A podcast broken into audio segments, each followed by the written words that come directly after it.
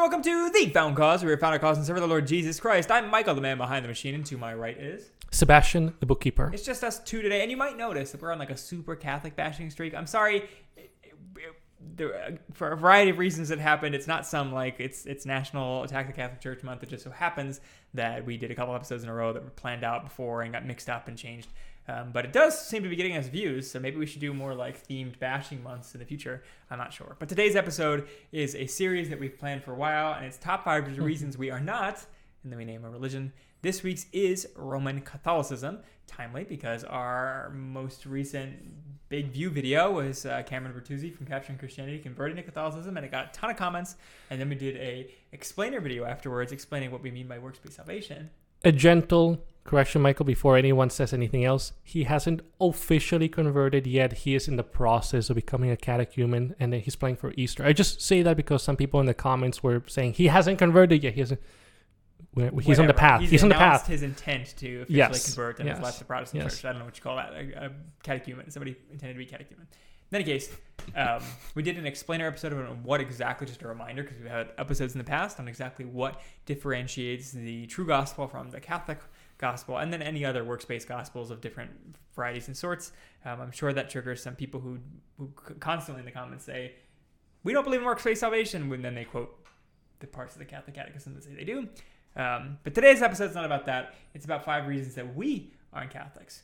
So, in case you haven't heard our pitch for this series before, this is where we take five reasons. There are personal top fives. So they're not necessarily all. It's it's necessarily not all inclusive of all the reasons it could be, and it's also just our opinion, man. But it's five reasons that we aren't Catholics, starting with number five and going all the way up to number one. Me and Sebastian did our lists separately, so we'll see each other's lists now.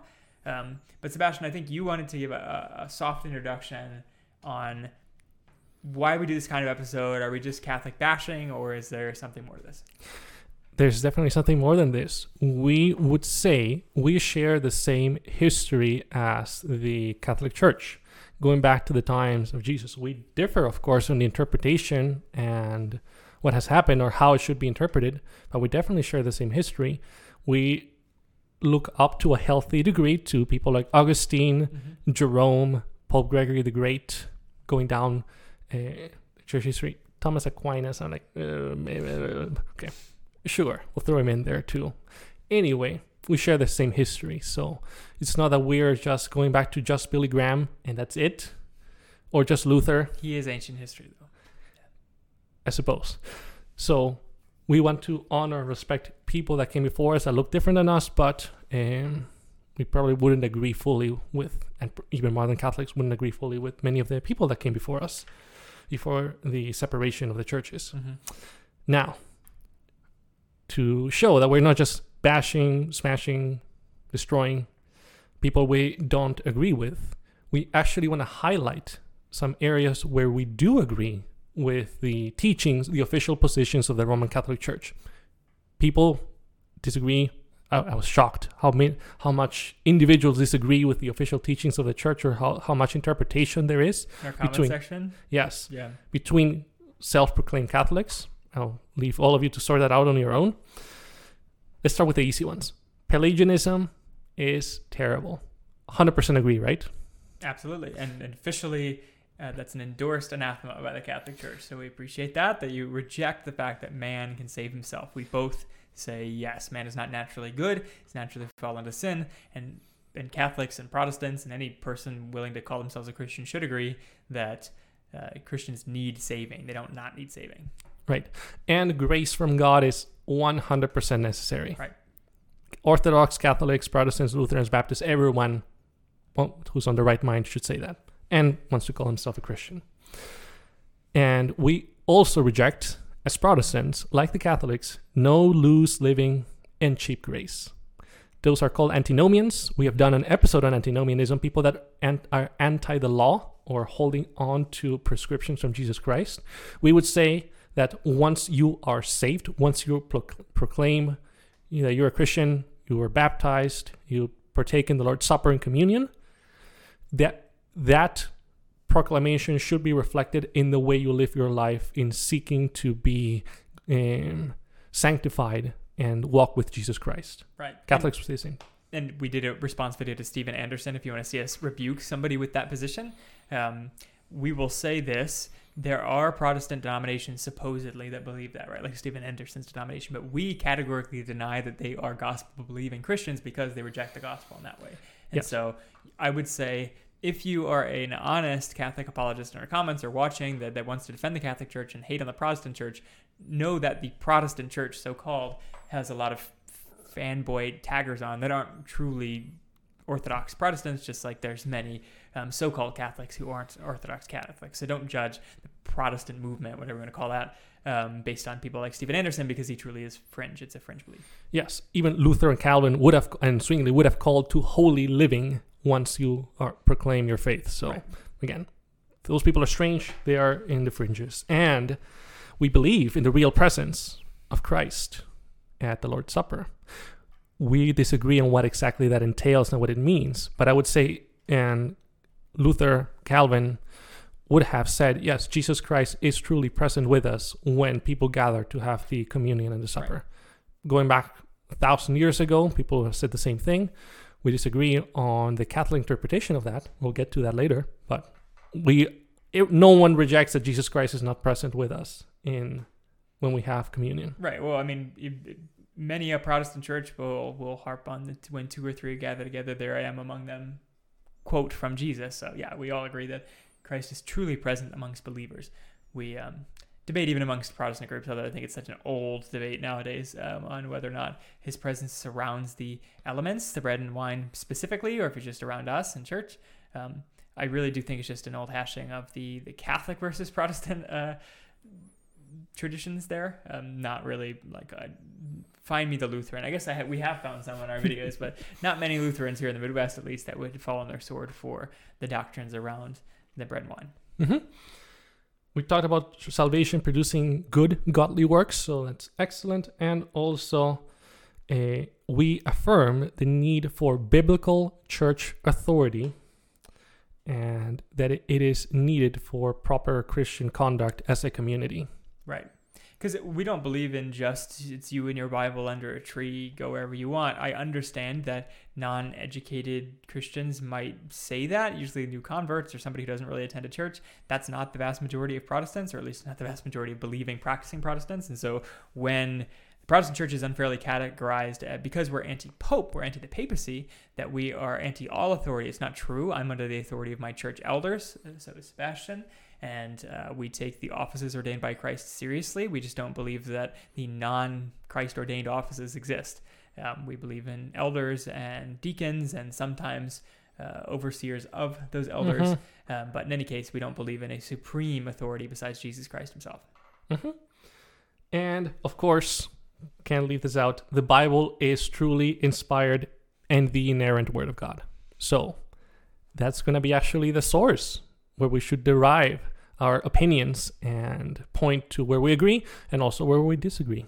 Exactly. And I think this is a way for us to find common ground between Catholics and Protestants and, and anybody debating Christianity, eh, amongst Christians at least, is that so called Christians, uh, is that you need to use the Bible as your source because we all have um, different traditions that branch off. And frankly, uh, I don't think we should get into a fighting match between what this patriarch said and that patriarch said, unless the debate is about what the patriarch said, which should hardly be our debates. Our debates should be centered around if we're going to divide each other as non Christians and Christians, um, like we would with Catholics, we should go straight to the scripture to prove why that's the case, because otherwise um, we shouldn't divide if it's just a matter of opinion or it's a matter of tradition. We shouldn't divide.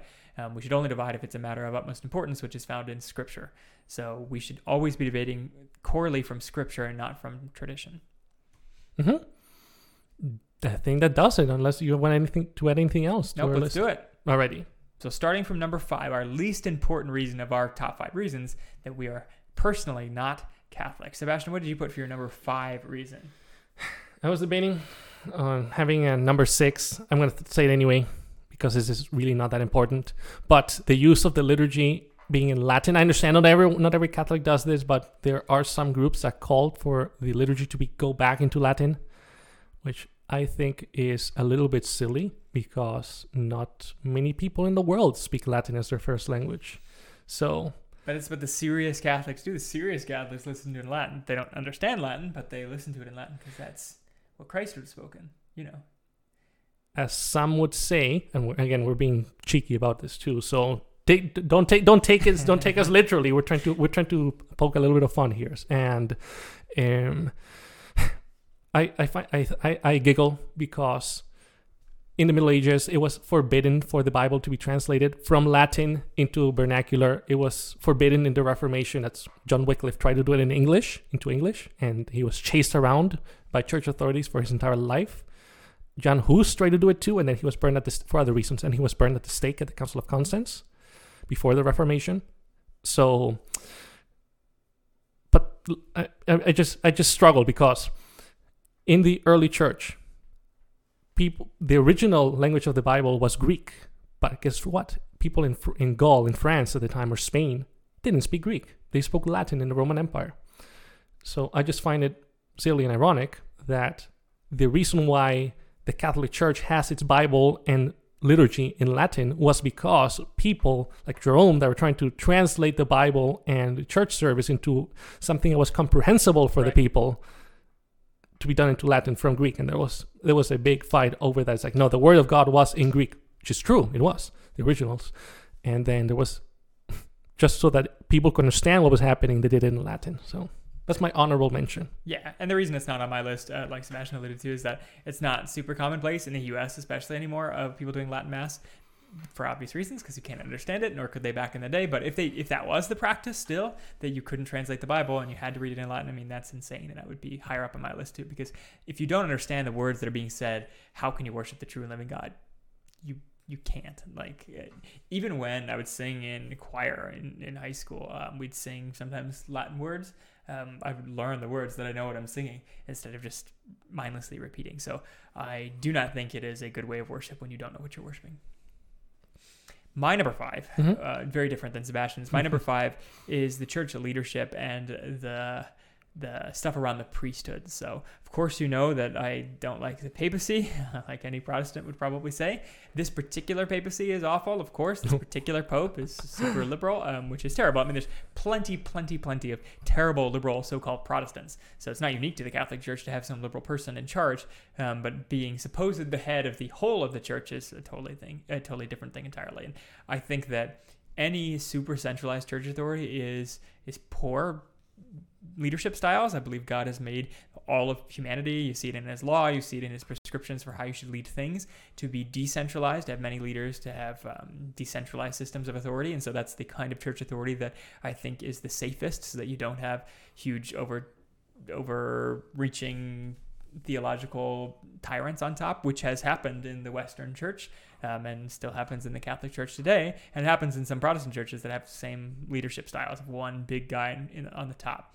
So I, I totally disagree with that. I don't believe it's prescribed in Scripture. I think Scripture except prescribes the opposite that you give many men eldership, and so that you have a lot of people to confess to, a lot of rotation of elders, and then on top of that, not only does the Roman Catholic leadership style have one priest per church usually, and then one bishop over them, and then one cardinal over them, and then the pope over them all, um, but they are not allowed to marry, which is Hmm. a specific.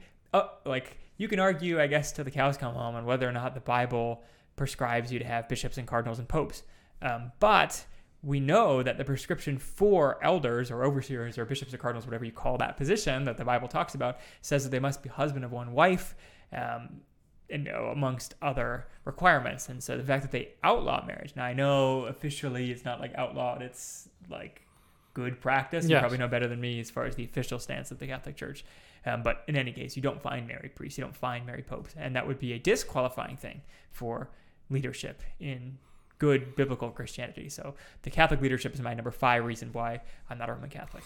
Oddly enough, the Eastern Orthodox they do encourage the priests to, to marry, so which which is good. Many good things come from that. That so I've been explaining to others that a married pastor is better able to understand and relate to his congregation than an unmarried one. So only good things can come Well, from that. it's also a test. I mean, it's twofold. I think uh, probably the biggest reason is so that you can witness to other married people and, Mhm. and lead them in, in marriage when you don't know what marriage is and you're leading a, a marriage seminar, you're kind of unequipped. Um, but two, not just that, I also believe that it is a good proof for whether that person is a good leader. Um, as Paul says, he says, Ah, if yeah, a man cannot right. lead his household, how is he going to lead the household of God? And so you want to wait and see if a married man leads his household of children and his wife well before giving him eldership. So um, that's my general argument there. On the papacy, I guess I would just say that while the recent popes have been, I would say, uh, the recent one has been decent people, meaning they're not parading around in armor or having wild parties at the Vatican, thankfully. And there has been, throughout the history of the church, many immoral people, such as the Borgia popes that I can think of, and then in, in the early church, middle, um, Middle Ages, the Cadaver Synod, in which the poor corpse of Pope Formosus was dragged out by the current pope and then put on trial, and then the guy was shouting at the bod- at the dead body, and then excommunicated the man and then threw it down the river, and then eventually that pope was assassinated because he was, you know, not very stable. So And then multiple times where there was multiple popes competing and whatever else. yes, So the papacy has this list of problems. Um, I thought it would be a little too kishy to put it as my number five, so I just did their whole church Yes. leadership. But the papacy obviously has, uh, maybe not obviously, but it definitely has major problems. Yes. And reason we bring up these problems is because there is a degree to call to be subject to this authority. Mhm. And supposedly, according to Catholic teaching, the Pope is the vicar of Christ, the representative of Jesus Christ on earth. So how can I submit to someone that is having wild parties, is yelling at dead bodies, or is actually teaching heresy like Pope Honorius, I wrote, wrote down, who was later excommunicated by the very same Catholic Church for teaching monothelitism. We don't have to talk about exactly what that is. The one Jesus, did Jesus Christ have one will or two wills? Does anyone care nowadays? No, but it was a big deal back then. So the Pope was later excommunicated. Again, we, we're just pointing to the inconsistency mm-hmm. and also the immorality and the differing hierarchy that the Bible sets up with what the Catholic Church presents. And again, that's our number five. So that's Yes. my number five. Sebastian's number five was what? The liturgy. the liturgy. Okay, so that wasn't like your bonus one. You got the liturgy. No, I'm gonna since we're we're, we're agreeing with this. I've said enough on, on the papacy. We're gonna say my number five was the Latin, the use for Latin, Yes. Okay. or or the Bible as well. So what's your number four? Stepping up, a bigger reason than the liturgy not to be a Catholic. The claims of exclusivity Mhm. for um, it's often quoted by well-read Roman Catholics, such as um, our friend that we had a debate that never happened. Uh, to lead up, I, we're I dr- didn't have nightmares, cold sweats about that debate. Anyways, not not because of the actual debate itself, because the audio problems. Oh my gosh, you would not know how many technical problems happen behind this podcast. Anyways, I digress. Yes, he quoted a in Latin is one uh, saying that I really that I personally enjoy. Extra ecclesiam nulla salus. Outside of the church, there is no salvation. By Cyprian of Carthage. Uh, what Cyprian meant would have been different on the way it's used nowadays for the Catholic Church, but it hammers down on the point. You have to be part of the Catholic Church in order to be part of the true, real Church of Jesus Christ. And any other schismatic any other group is schismatic from that very same movement and i have a problem with that claim because all you have to do is just swim across the mediterranean and there's the patriarchs for the orthodox church that are making the same claim. The one guy in alexandria for the coptics is also claiming we're the true holy apostolic church of jesus Mhm. christ.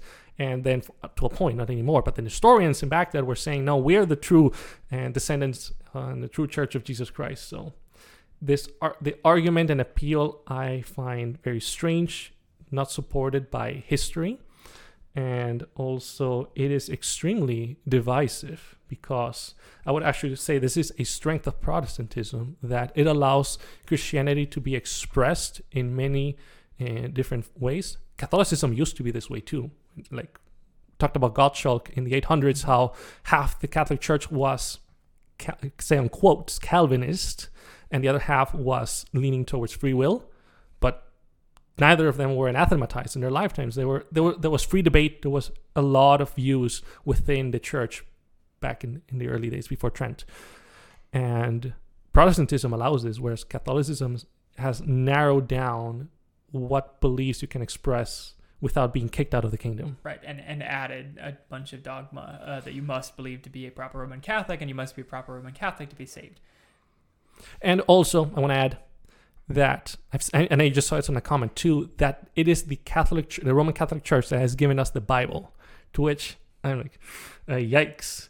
The Orthodox say the same thing, and all the other groups that I've read before. But and I've seen it. Yes, were the books and some of the I mean, apocrypha. I got my Bible from the bookstore, so I don't know what you're talking about. Yeah, yeah. Uh, they say listed in Council of Carthage in the 400s. They were listed, yes. Pope Gregory the Great said that the Apocrypha was not inspired scripture. It's good for reading. You can get the quotes easily nowadays online. And also, I've heard that it was Luther that kicked out some of the books that are not included in the Protestant Bible but are in the Catholic Bible, the Apocrypha. We did an episode on the Apocrypha, so watch Mhm. that.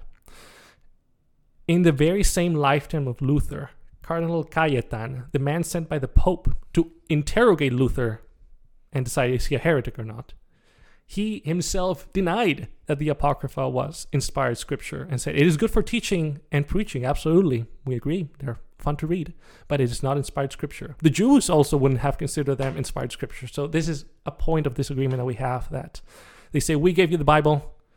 The Bible the Catholic Church did not codify the Bible until the Council of Trent in 1545. They didn't officially write it down like this is the canon of the Bible until 1545. So and uh, now just do the same thing. My number four was Mhm. also similar veins. I call it ahistoricity. A, a historicity. whatever that word they're not historical um, on the same point that sebastian said looks like we just synced up on a number four the claims that the catholic church is the one and always true belief of the, the christian church for 2000 years is um, a common claim. Um, i don't even know why they keep claiming it because it's so wrong but i guess it's such a, a powerful claim. If, if it was true it would be powerful um, that they keep using it because it, it tricks people but it's entirely not true. Like sebastian just said even if you claim that like the Bible comes from the Catholic Church or whatever else, there are Eastern Christians who've never heard of it. Now they've heard of it because 2021, but they'd never heard of the Council of Carthage and they had the full Bible with them. So like the Catholic Church was not the beating heart of Christianity ever. I mean, it was always a big section of the Mhm. of the Christian church, the, the Church Catholic everywhere, but the Western Church, the Roman Catholic Church these days, is not the only Christianity out there, nor has it ever been. So that's just foolish, and it's the reason I'm not a Roman Catholic. All right, so we got our number fours, we had our number fives. What's our number three? What's your number three, Sebastian? my number three, the belief in the Eucharist and anything relating to that, such as the transubstantiation as well, which is the change in the substance of the bread and wine into the actual bo- into the actual body and blood of Jesus Christ. And sum up the Eucharist, it is an infusion of grace that happens on every Sunday. It is a representation, it is an unbloody sacrifice of what Jesus Christ did for the for Christians at the cross. It is represented again during mass in in a Catholic church. So you're supposed to genuflect when you enter a church because you're that's actual God sitting there in the altar in the in, in the host.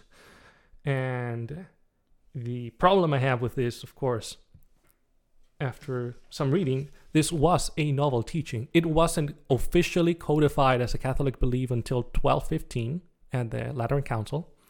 And I say this because, mm, as we've been reiterating, many Catholics say the church has believed these things going all the way back to the Yeah, and apostles they'll and say, like, tradition. read, read Ignatius, read Ignatius.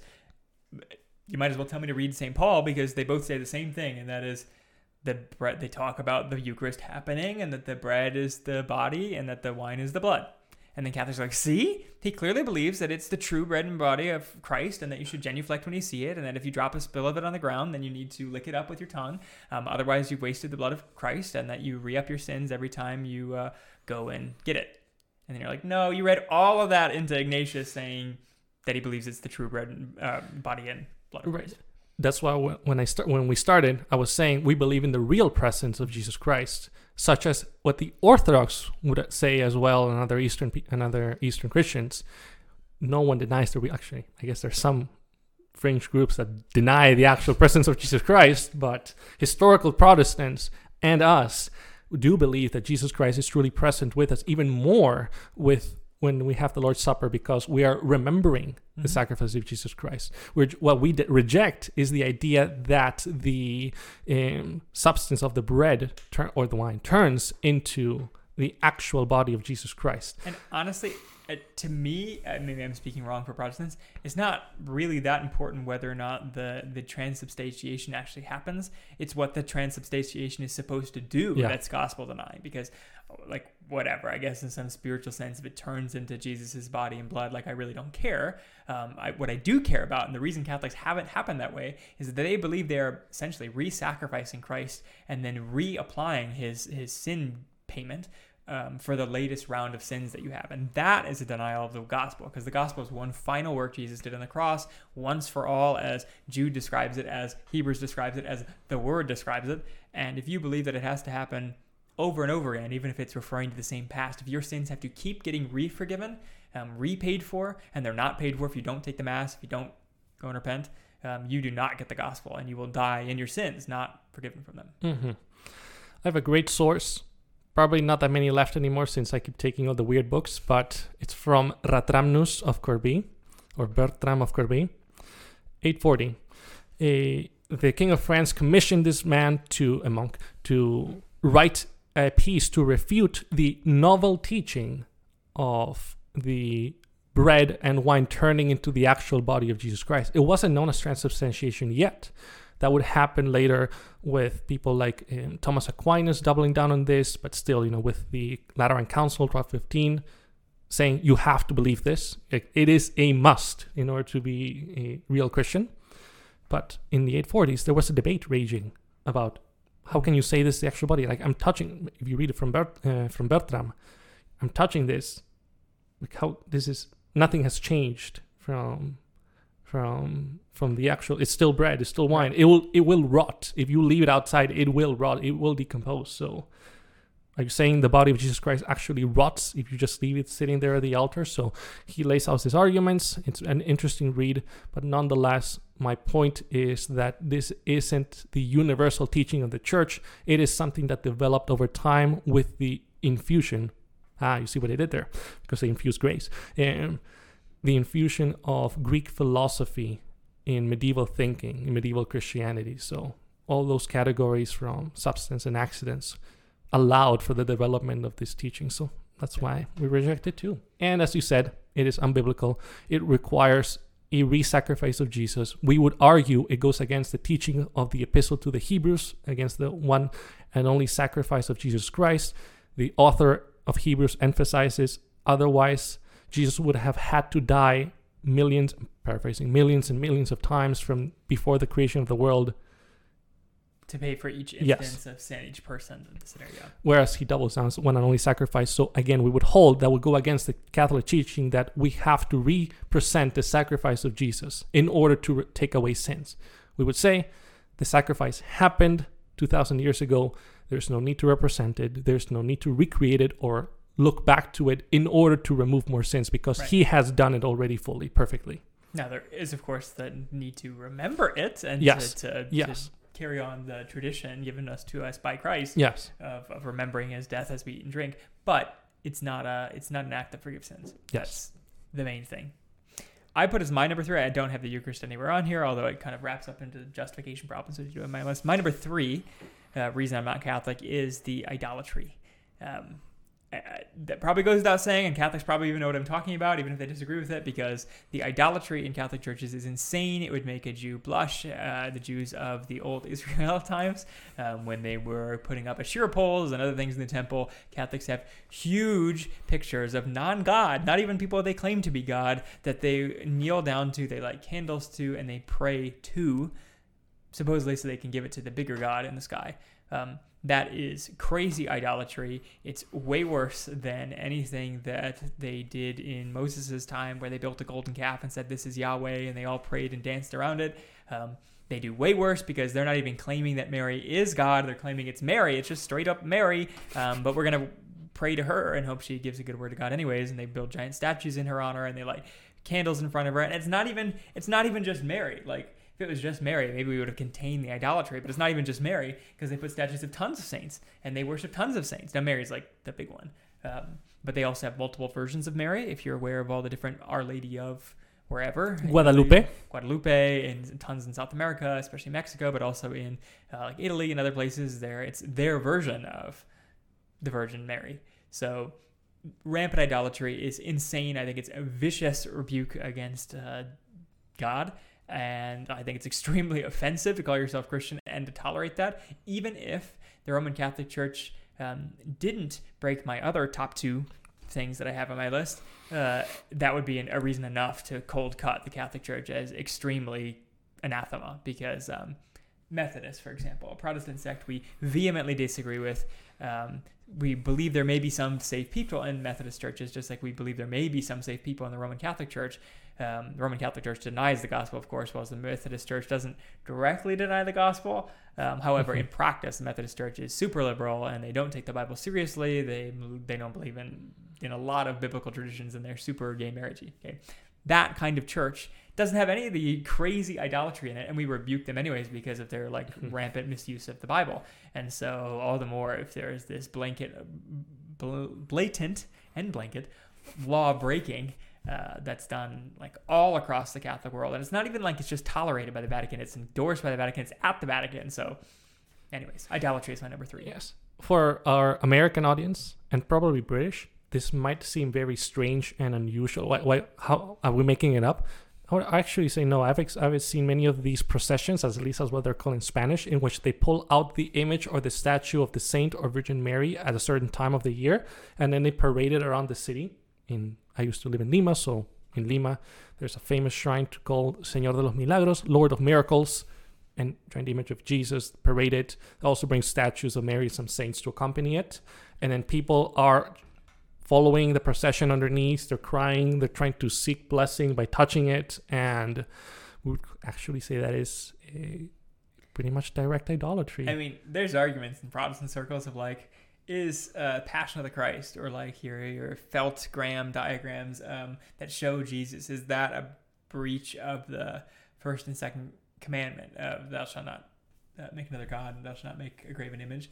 Um, I would say no, as long as you're not doing the whole worship thing. That's really not the graven image, It's just like making an image depiction of Jesus is not necessarily a breach of that. Although I, you know, I'm willing to hear the arguments. But you know, the parading of a statue of Jesus around and then worshiping the statue I don't see how that's not a breach of thou shalt not make a graven yes. image. Yes, and you might be saying, okay, fine, we can disagree on the. We might say we should probably not do that for Mary or, any saint, even if you get past all the dulia and latria uh, jargon. We've we've done a video on that too. The difference between latria and dulia, they're interchangeable in the Old Testament. So I really wouldn't go to that point because the Bible disagrees with the difference that the Catholic Church makes on Latria and Dulia of veneration and worship. You might say, we're making a statue of Jesus. So it is God, right? So we are worshiping God. Yes, we may have an image to remind us, remind us of God. Pope Leo the Great said, you know, we use these images, good intentions, bad results, to teach illiterate people and remind them of what Jesus Christ did on biblical events. Okay, all well and good. Right. However, I'm just gonna make this golden cow. It's a reminder of God. I mean, I know God doesn't really look like a golden cow, but everybody pitched in. they gave a little piece of gold, and we made a golden cow to remind people what God brought them out of Egypt. And what did God do about that? He uh, was going to kill them all. I think he, he did kill a lot. Of, am I mixing up my Moses stories? All the is- I mean, there's there's several times he almost killed all the Israelites. Um, in any case, he doesn't kill them all. No, for the northern. I thought you meant for the northern kingdom, like when he says he made two calves and oh, says yeah, yeah. that is Yahweh. I mean, that's that's also bad. But no, I was actually talking about the first golden calf incident. Okay, so okay, clearly okay, God does not like this because it happens twice at least, and he he punishes them. And also, we read from uh, one of the good kings. I always mix Josiah or Hezekiah. One of it was one of the those two from the from the book of Kings, of course. He dis- God, remember in the desert, God commissioned the golden serpent to be made so that people could look at it and be healed. That had a purpose, mm-hmm. okay, an object. Real purpose. Yes. Yeah. And the book of Hebrews also alludes to that, and the Gospels too, how Christ must be lifted up like that serpent. Okay, it's all well and good. And then by the time of King, I'm pretty sure, I'm pretty sure it's Hezekiah. Don't can correct me if I'm mistaken. Like one of the good kings. He destroys that bronze serpent because there were some weirdos that were worshiping and had created a cult around the serpent trying to be magically healed afterwards. I don't think it was happening because otherwise it would have been reported as like, oh, here, touch the snake and you'll be healed. So even artifacts that were commissioned by God to be made were eventually destroyed because they had served their purpose. Likewise, I would hold, let us not make images even of Yahweh, because it didn't go well for the Israelites who did that. And, and let alone all the like shards of the true cross or or pictures of Mary or whatever else. Like those ones should be obvious trash can idolatry, and then so are weird idolatry Yeah. from Jesus. I mean, again, there might be some gray area, like can you put up a cross? Um, can you put up a crucifix? Can you depict Jesus on your velvet drawing for kids? Can you make a show like The Chosen? Whatever. Like I'm willing to debate some of that stuff, um, but there is obvious idolatry in the Catholic Church that we can all agree on. Yes, no lighting candles in front of statues or rubbing them Yeah. for sea blessing. All right, so those are our number threes. We're getting close to the top. Sebastian, what is your number two reason you were not a Catholic? The mixing of justification with sanctification in Catholic Mhm. teaching. We have gone over this on the comments, and I don't know. We get, I mean, so, people are so, so, so many different opinions, but the. Yes. you know well and good. The main point of the Reformation wasn't that uh, is it salvation by faith or salvation by works? Again, we slap Pelagius across the face together, Catholics and Protestants. We cooperate in that, pun intended. And the difference was in the Reformation, the, e- the key issue was on justification. Are you justified by faith alone? or is it something else in addition to faith? So was the sufficiency of grace that God gives to us through faith that saves us. And we even we spent a lot of time in our last video distinguishing between the two. So we would refer you to that for more details. But it is really the confusion and the misunderstanding of the Roman Catholic Church on justification that prevents me from embracing the church as a as the as the church Right. to be a part of. So the catechism says that we can cooperate with the grace of God to merit righteousness. Again, that comes down to the confusion of you becoming more holy in your Christian walk with how you are justified before God. So the Bible, we argue, distinguishes between the two. You are justified, done deal, and then you continue in your walk as a Christian. That is your sanctification. But that has no effect on whether you are, uh, your sins are taken away or not. Right. And just to linger on it, we already talked about it last video, so this is my only lingering on it. If you think that you are Christian and yet you show no signs of salvation, of course you're not Christian. I think we can, we will all agree on that, and Catholics will always say that. Well, don't you believe you need to do good works if you're a true Christian? Yes. So I point to James. We, we read the same Bible. Got it. Um, I know that if you don't have good works and you point to your faith, so called, and it doesn't produce any works, well, then you're it's a dead faith. It actually isn't real. It's not going to save you.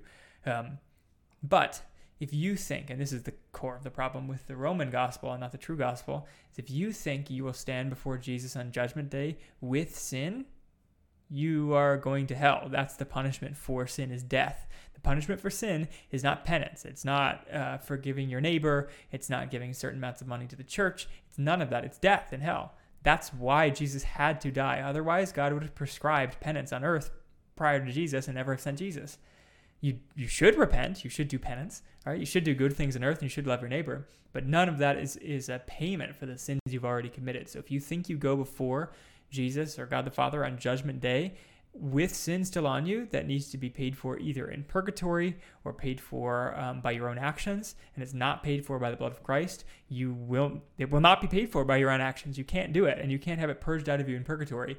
It is your charge against you, and you will be going to hell. That's why the gospel is what it is, and that is that God in Jesus Christ fully pays our full price, so that when you stand before God on Judgment Day, you are entirely paid for in Him, and then you go into heaven. Your body already have been purged in death. Your, physical body, the remainder of your sinful ways, are is, is dead. So you're separated from your body. You're already purged. There's no need for purgatory. Mm-hmm. This happens to be my number two as well, by the way. So we're just going to mix it up here. It's all the justification issues. It's tied up in purgatory because purgatory, the existence of purgatory, is necessitates um, a rejection of the gospel. And so I, I combine them all to say that all these justification problems, purgatory, the continual need for sacrifice and mass, and uh, everything that goes around with justification being mixed with sanctification is also my number two reason I'm not a Catholic because there's no peace with God there, and it is the ultimate rejection of the gospel. I have something to add to on everything we've been saying regarding justification. Some on the commenters and also people out there say, Catholics say out there, that Luther added the word alone to the understanding of faith alone. faith alone, apart from works of law. Yeah. Yes. Well, let's see how that holds up. I have a quote. The patriarch Abraham himself, before receiving circumcision, had been declared righteous on the score of faith alone. Before circumcision, the text says Abraham believed God, and credit for and credit for it brought him to righteousness. That was John Chrysostom, not Luther, who also uses the word alone when it comes to faith. That was like the year 500. I could be I may be off, but 500. We're going to say 500. I thought Luther was the one who added faith alone or that concept of faith alone and clear and also there there are more from John Chrysostom too on his homilies on his exegesis of the book of Romans. The man and I would have had probably a love-hate relationship. He was very much against predestination, but we would have agreed on everything else pretty much. So he un- the, again, church fathers understood justification different with sanctification. You're justified by faith only, faith alone. You're sanctified with the grace of the Holy Spirit, and you actually do take part in that. So, Yeah. I just, I just, I just giggle sometimes at And this is. I, maybe we don't seem passionate enough, but we did a whole lot. We've done like a billion episodes in this. That's why I'm not as passionate here. Um, but it is the reason why we call Catholics non-brothers and sisters. They are not. If they hold to the the true Roman gospel, they don't hold to the true gospel. If they um, hold to real Roman Catholic teaching, they have rejected the teaching of Jesus Christ. Again, it's not to say that they are not those who consider themselves Roman Catholics, who are not actually Roman Catholics by by creed, and therefore they are actually saved. So there are some that are true Christians, but by default, we don't believe that they are um, because of this rejection of the gospel. one more. I have one, another quote. But if you say, I am justified by conscience, I'm by the will of the soul, and I reveal my heart to God, behold, you have requested grace, while not having accomplished any work, or having stumbled, or having fallen short because of issues, you are convinced that such a conscience is reckoned as a deed. But if you have no work, you who boast about work, why the boast? It is brought to naught. So, with and also I can, uh, there's more to it than that previously and afterwards but this is from isaac of nineveh in which in his book he makes the he's a historian from the year Uh, 700 he emphasizes too in overall that there is a distinction between being justified by faith only and also by works of the law. And there's no interaction between the works that you do and your and your faith. So your justification again even the historians distinguish between justification and sanctification you're justified purely on faith alone through the grace of god and then comes your sanctification I had a, one of the Catholics in the comments seemed like they were saying that that the definition, the Roman Catholic definition of justification, is just the same as our sanctification, and therefore it's just a semantic difference we're having. And I'm like, if that's actually true, then how about you stop using the word justification and just switch it to sanctification, and then we'll officially agree? You know, like you 1st How about you just change your word? Uh, because there's a need for the meaning of the word justification. So if it if there is no justification in Roman Catholic theology, I mean I agree. That's why it's wrong because you need justification, right? You can't just Mhm. have sanctification. You need justification. Mhm. All right. So that was our number two reason. Our Mhm. number one reason we are not Roman Catholic. Out of five, it's not all inclusive, but it is our top five list. Sebastian, what is your number one reason you are not a Roman Catholic?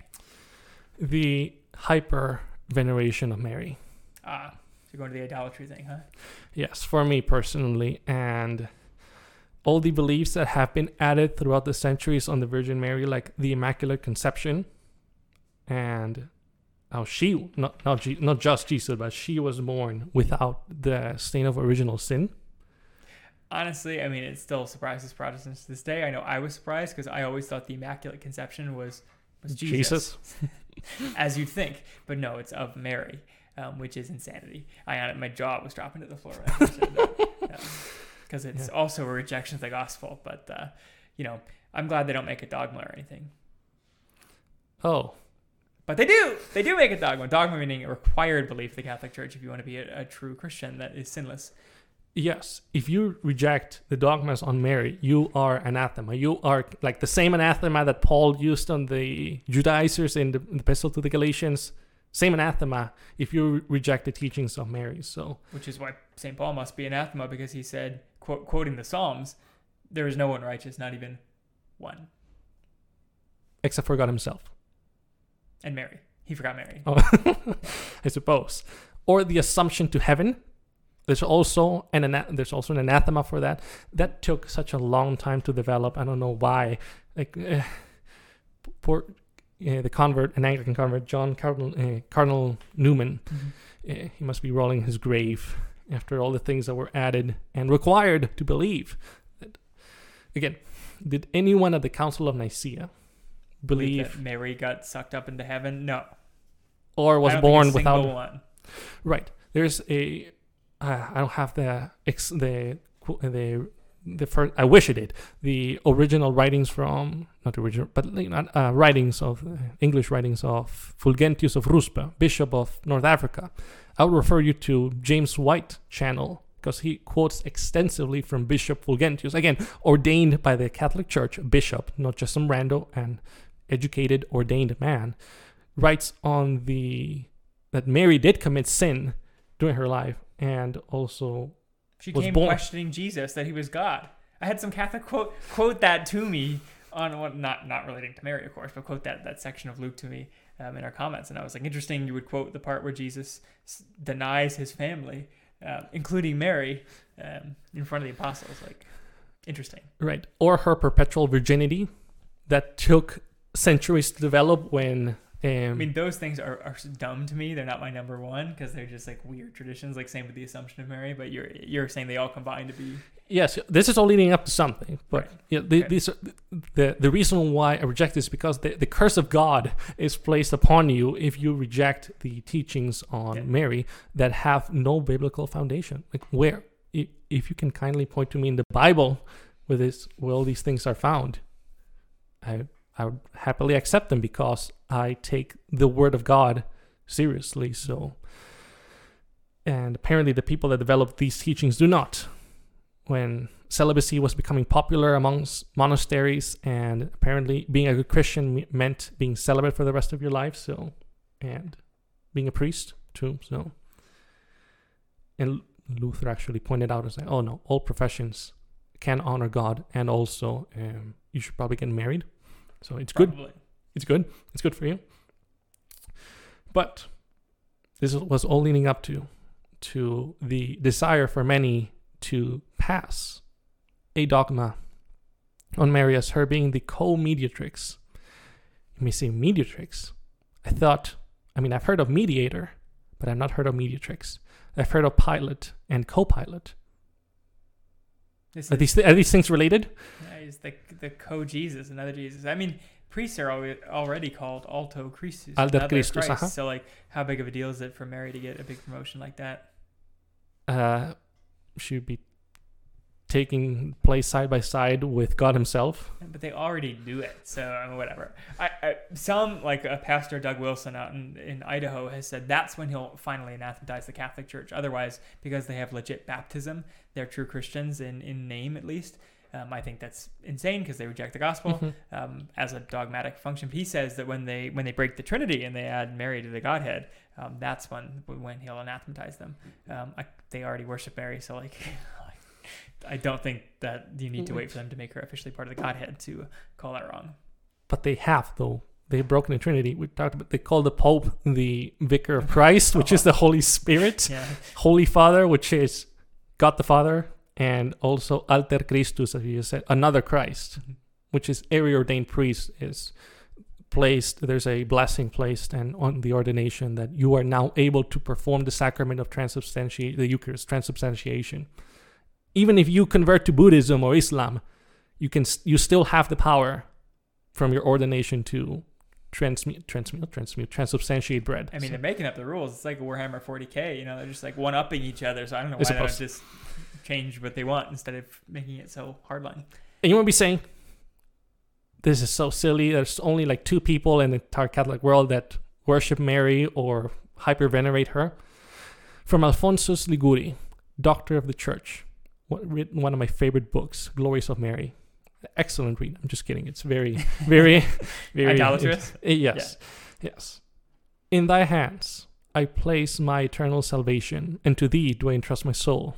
Count me among thy most devoted servants. Take me under thy protection, and it is enough for me. For if thou protect me, dear mother, I fear nothing. Not for my sins, because thou wilt obtain for me the pardon for them, nor from the devils, because thou art more powerful than all hell together, nor even from Jesus, my judge himself, because by one prayer from thee he will be appeased. But one thing I fear, that in the hour of temptation I may neglect to call on thee and thus perish miserably. Obtain for me then the pardon of my sins, love for Jesus, final perseverance, and the grace always to have recourse to thee, O Mother of perpetual help. Well, if that's not worship, I don't know what worship is. Yeah. There's a lot to be said about Mary, but uh, we've done a whole episode on Mary too. In any case, that's your number one. My number one, it'll probably be similar for most of our top fives, although I'll try to switch it up if there's a particularly egregious uh, thing about a different religion. But my number one reason I'm not a Roman Catholic It's a very honest one. And it's just to show that uh, I do think that anybody who says they're entirely logical is not speaking truth or they're not realizing the truth. Um, not all of us are entirely logical. And my number one reason why I'm not Roman Catholic is my personal experience. I've experienced the living God. I pray every day. I talk to God. I've experienced God. I, I've Roman Catholics also in the comments be like, I've experienced miracles and I prayed the rosary. You should pray the rosary because it must be true because I experienced miracles. I mean, whatever. I, I do think that uh, there are spirits of light that aren't spirits of light. They're actually masquerading. They're demons masquerading. So I wouldn't only rely on personal experience, but it is the number one reason why I'm uh, a Christian and not a Roman Catholic is because I have experienced the, the true living water, and that's that's ultimately why I'm a Christian. All the other reasons are backup reasons. I think they're extremely strong, and if I had such strong reasons against my personal experience, I mean, you, you have to weigh those things above your personal experience. But my number one reason is my personal experience. For mine, still an honorable mention, but I take it for granted, I suppose. Yeah, well, I mean, same with me and the Mary stuff. Like, I don't like that. Goes in the idolatry category, I suppose. All right. Well, you've heard our top five reasons why we are not Roman Catholics. Maybe you in the comments want to write five reasons that you are not a Roman Catholic as well. Maybe you have better reasons than us. Maybe you have worse reasons than us. We'll be the judge of that. Uh, Sebastian, do you have any closing words before we close the episode? Yes, we do this not because we enjoy bashing Catholics. We don't. We enjoy recording. a lot of work. I think I spent like 16 hours uh, keyboard warrioring responding to. Yes, a lot of work. So rather, we do it because we love and pursue truth.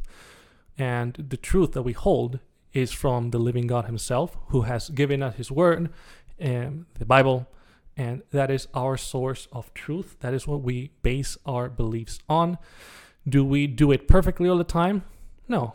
There are many times that we have been corrected by that very same Word of God, Mhm. and we believe that the Holy Spirit is able to guide us and point any Christian anywhere in the world, anywhere, anytime in history, in the good direction that Christ wants us to go to. We look different in many ways. Again, John Chrysostom, great guy, very dumb when it comes to predestination. Come on, like why didn't why didn't he see it? But Isaac of Nineveh, schizophrenic Jesus. Come on now, let's get over that. So, yeah, these we we're we like all Protestants, we hold true to the essentials, and we are okay with having differences in non-essentials like uh, the way baptism, the way churches run, how etc. You get the point. Likewise, we also say that even within the Catholic Church, there are many people that may practice look very different than us, but are saved by the very same Jesus Christ. But this is in spite of the official, on paper, taught teachings in the Catechism, Council of Trent, Vatican councils that have happened today, any other council that you may, they may think of. So it's in spite of that. So Yeah, and I'll say I'm probably less uh, generous than Sebastian there. I think it's a very small portion of so-called Roman Catholics that are actually saved. Yeah. Uh, because I mean, a lot of people consider themselves Protestants, or they think is a closer Christianity, and they I would not consider them saved because they're just they're not the cultural Christians, and so. Uh, there I, I only say this because I don't want you, Christian at home, to be confused by a Roman Catholic who says they believe in faith alone or whatever else, right? They'll, they'll say a lot of things either because they're untrained or they are extra trained. Um, and I think you have to be very specific, just like with a Mormon or a Jehovah's Witness who will use the same Christian language to sneak in to Christian circles because they know it's how you get into Christian circles, or maybe they don't know any better and they've been trained by individuals trying to do that uh, on their behalf. So when a Catholic says they don't believe in works and and faith, they Mhm. don't believe that they both give them salvation, but then they go on to describe how they actually do in practice. Um, don't be deceived by them saying they don't believe in wor- fake, faith and works. They do. That's that's the doctrine. Um, so similarly, when they tell you that they believe that Jesus is their personal savior, that they have accepted Christ, and they, they use all the evangelical code words, don't believe them on face value because these are the pitfalls. The pitfalls are the rejection of the gospel. It's underlying those. They might use the code words and don't be deceived. So I'd say it's a very small portion of Catholics, not Yes. many. I guess it depends on your definition of many. Yes, that's why it's wise to ask, what do you mean by that? And then you can see from there, it's like, oh, is this person confused and still identifies as Catholic, even though actually understands Christianity in a, you want to say Protestant, in a generic Christian sense, not uh, bound by the dogmas and teachings of the Catholic Church? Or is it just a play on words? Th- but it's worth having that conversation for sure.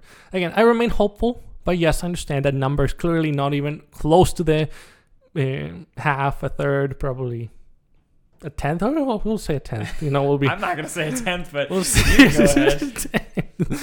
oh my! So we do it for the love of truth, and we do it to call people to be able to enjoy true peace with Jesus Christ, not the treadmill or the hamster wheel, however you want to say it, or your constant booster shots mm-hmm. th- through the infusion of grace that the Catholic teachings require of you. But no idolatry, please. And also, you can have a proper, good, solid, permanent relationship with the very same God that we worship, Jesus Christ. Amen. That's why we found our cause in serving that very same Lord Jesus Christ. I've been Michael, the man behind the machine. And to my right has been. Sebastian, the bookkeeper. Thank you for listening. If you want to see the rest of our episodes, including the ones we referenced today, you can go to foundcause.podbean.com or foundcause uh, YouTube somewhere. Uh, I'm forgetting our URL. And we're also on Facebook, facebook.com forward slash foundcause, uh, to find all of our episodes. You can download them sometimes on like Podbean, and, and we're also on Spotify and iTunes, wherever else you might find us. I'm sure you can find us. You're a smart person, right? Uh, until next time, we talk about something completely different. Thanks for listening. Bye bye. Bye.